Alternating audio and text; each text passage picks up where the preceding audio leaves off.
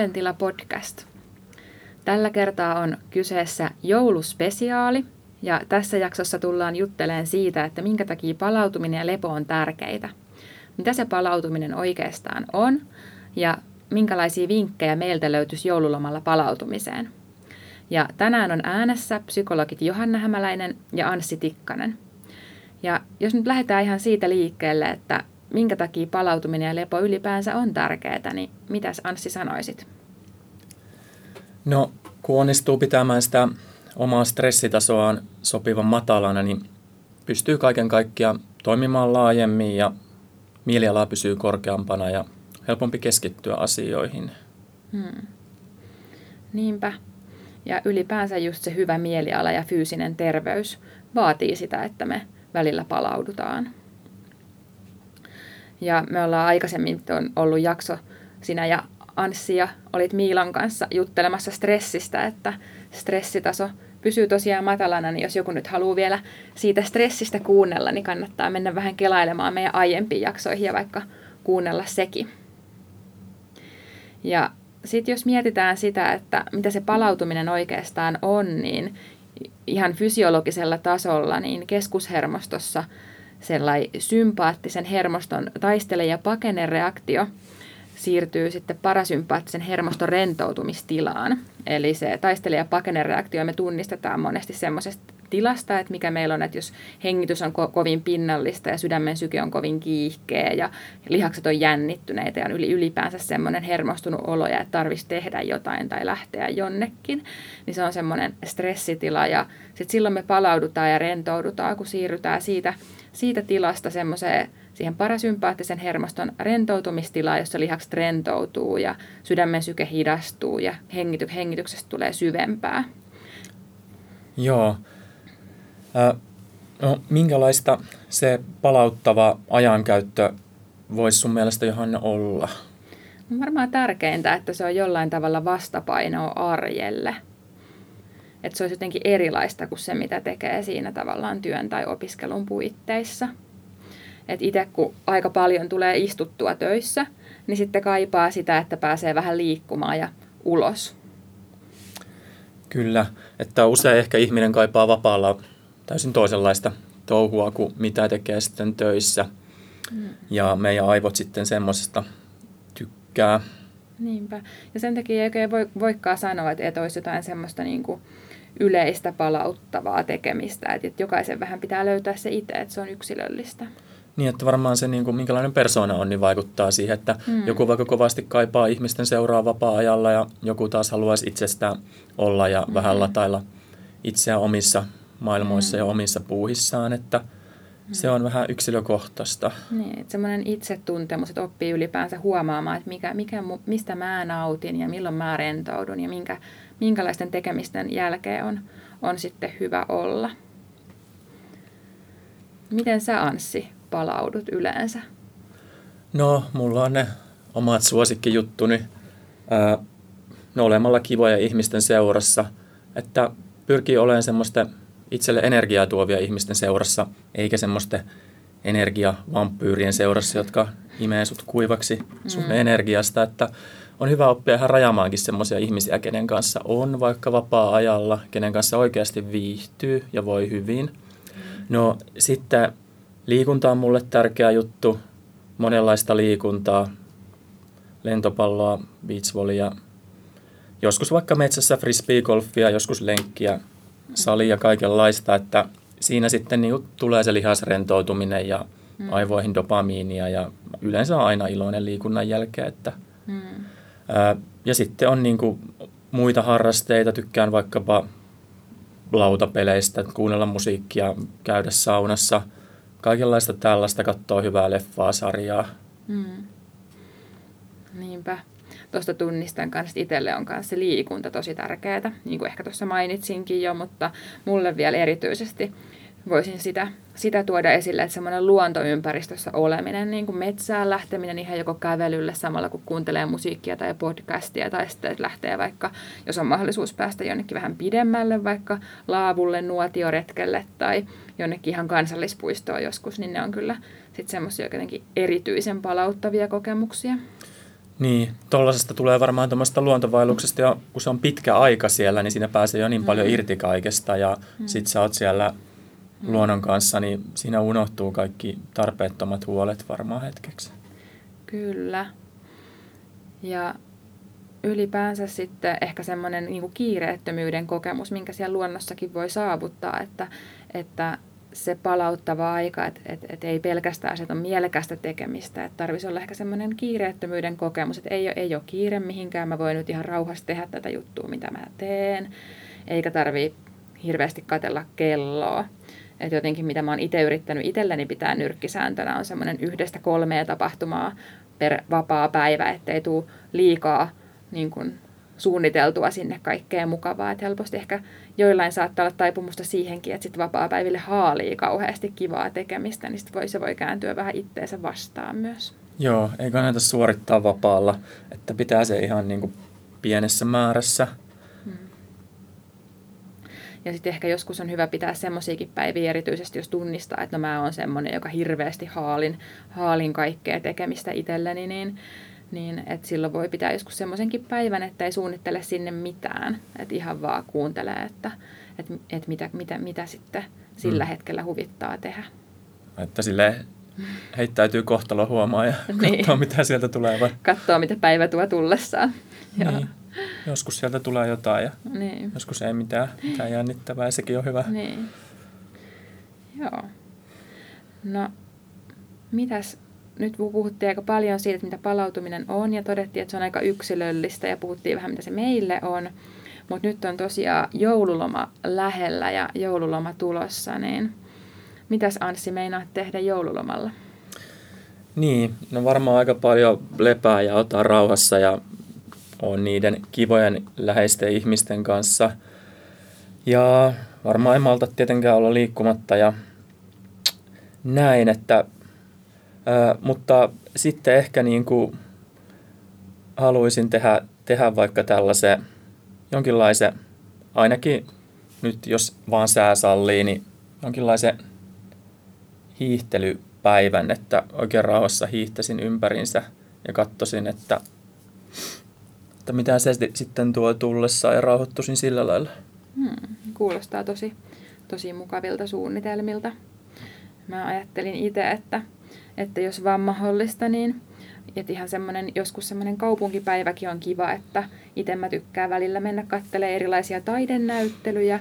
Paljon on Tampereellakin kaikki ilmaisia paikkoja, gallerioita, mihin pääsee vähän vaeltelemaan. Ja sitten ajattelin, että ei tarvi aamulla hötkyillä mihinkään, että voi tehdä ihan semmoisen itselleenkin semmoisen runsaan aamupalan tai brunssin ja juoda ihan rauhassa, rauhassa kahvia ilman kiirettä, kiirettä mihinkään. Ja ja sitten ihan ajattelin lukea ja katsoa ehkä jonkun hyvän, hyvän elokuvan. Joo, kuulostaa oikein hyvältä. Itse kun tykkään noista lautapeleistä, niin jos saan jonkun kaverin seuraksi, joka kans tykkää, niin ehkä mentäs lautapelikahvilla tavernaan pelaamaan rauhassa mm. erilaisia lautapelejä. Joo, toi on tosi hyvä vinkki kanssa.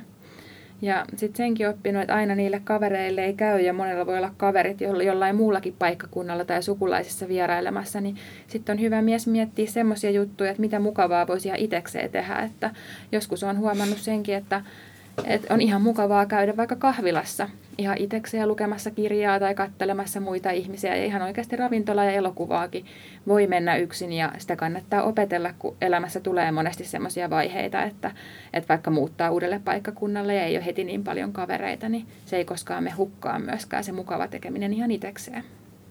Just näin, että oppii sietään niin tämmöisiä tilanteita vaan itsensä kanssa ja ei ole tosiaan mitenkään laitonta mennä vaikka leffaan yksi, että Kukaan ei sua sieltä ongi silti. Niin. sua sooloilijaa sieltä pois kesken kaiken. Joo, ei tule valokeilat, että hei juuri sinä siellä olet täällä yksin. Niin. Olen kokeillut ja niin ei käy. Okei, okay. joo. Oliko muuten minkälainen leffakokemus yksin?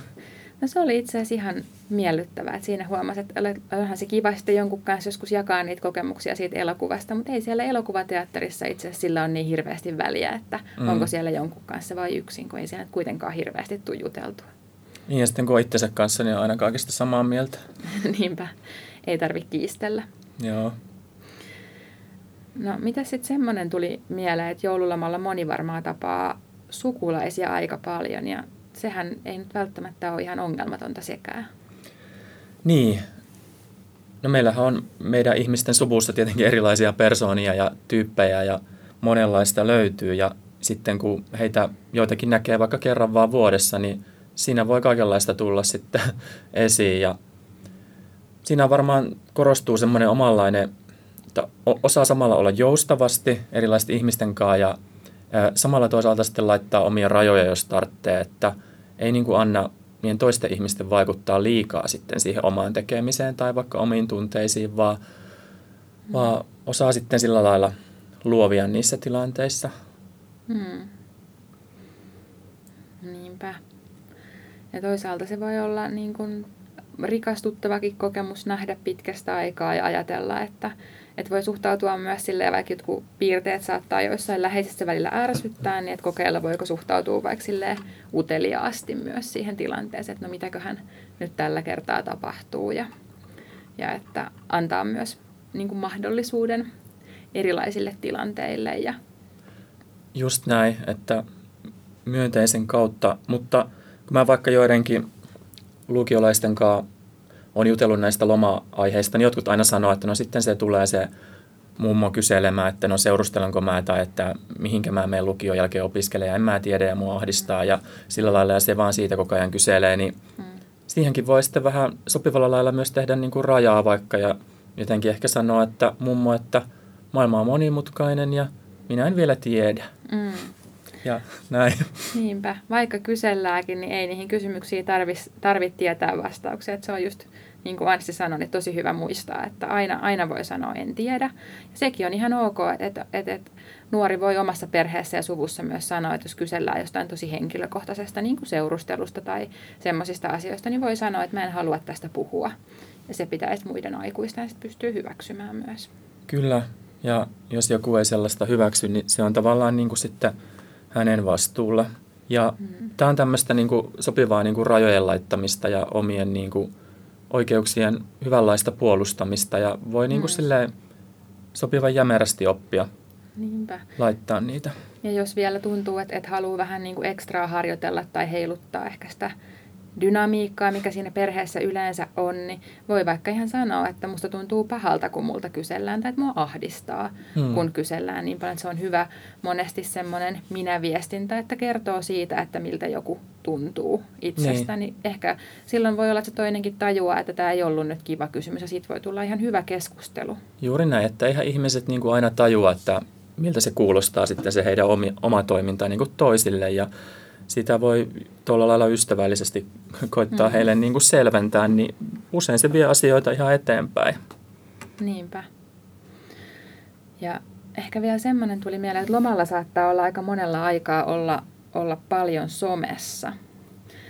Ja siellä sitten osa postailee monenlaisia ihania kuvia sieltä, sieltä omasta joulusta, niin mitä sä ajattelet, Anssi, miten näihin kannattaisi suhtautua? Niin, se on hauska, kun jouluaatto aina tulee ja sitten kattelee niin kuin Instaa ja Facebookia, niin, niin siellä ainoastaan aina niitä täydellisiä kultahapsisia kaksivuotiaita siinä täydellisen joulukuusen edessä. Ja sitten on joku Labradorin noutaja, joka on niin ikionnellinen tonttulakki päässä. Ja sitten miettii, että eikö niin kuin koskaan kenelläkään ole mitään mitään stressiä tai huolta silloin jouluaikana, niin ehkä niin kuin kuitenkin ihmisillä on ne omat pulmansa, mutta niitä ei laiteta sitten sinne someen, että sekin on hyvä niin kuin muistaa ja keskittyä sitten tekemään sitä omaa niin kuin hyvinvointia ja keskittyä omaan joulunviettoon. Ja, mm-hmm. ja muistaa se, että niin kuin mikään – ei ole mitään semmoista yleistä, että mikä olisi arvokkaampaa kuin toinen. Että, että ihan yhtä lailla semmoinen vaikka itsekseen vietetty joulu on ihan yhtä arvokas ja yhtä arvokasta aikaa. Että meillä jokaisella on meidän oma elämä ja se on meidän elämä ja kannattaa, kannattaa keskittyä siihen omaan ja vaikka vähän rajatakin sitä somen käyttöä, varsinkin jos tuntuu, että se oma mieli on taipuvainen semmoiseen vertailuun. Joo, just näin, että elää siinä hetkessä ja antaa toisten elää omissa hetkissään. Niinpä. Nyt ollaan aika paljon ehditty tässä puhua joululomasta ja palautumisesta ja levosta. Ja jos vähän kertaa, mistä kaikesta ehittiin puhua, niin todettiin, että se palautuminen ja lepo on sen takia tärkeää, että se stressitaso pysyisi matalana ja että psyykkinen ja fyysinen terveys pysyisi hyvänä. Ja et todettiin, että se on aika yksilöllistä se palautuminen ja lepo, että, että jokaisen on itse opittava tunnistaa se, että mikä on itselle mielekästä ja mikä tuo riittävää vaihtelua opintoihin ja työhön. Mutta ehkä se, mikä on kaikille ihmisille yhteistä, on se, että se palauttava aika on aika semmoista kiireetöntä, että ei hoppua minnekään. Ja pohdittiin sitä, että joululomalla kannattaa varata aikaa ihan vaan olemiselle ja sitten sopivassa suhteessa suunnitella mielekästä tekemistä tai vaikka kokeilla ihan uusia juttuja. Kyllä, ja sitten erilaisten suvun ihmisten ja muiden läheisten kanssa joustavasti toimeentulo ja mm. sopiva rajojen laittaminen. Siitä on hyötyä, kokeilkaa. Niinpä. Tässä Mielentila-podcast tällä kertaa ja käykää kommentoimassa SoundCloudiin tai Instaan, mitä tykkäsit jaksosta tai jos on uusia aiheita keväälle. Mielentila podcast kiittää ja toivottaa hyvää joulua ja uutta vuotta. Hyvää joulua kaikille. Moi moi!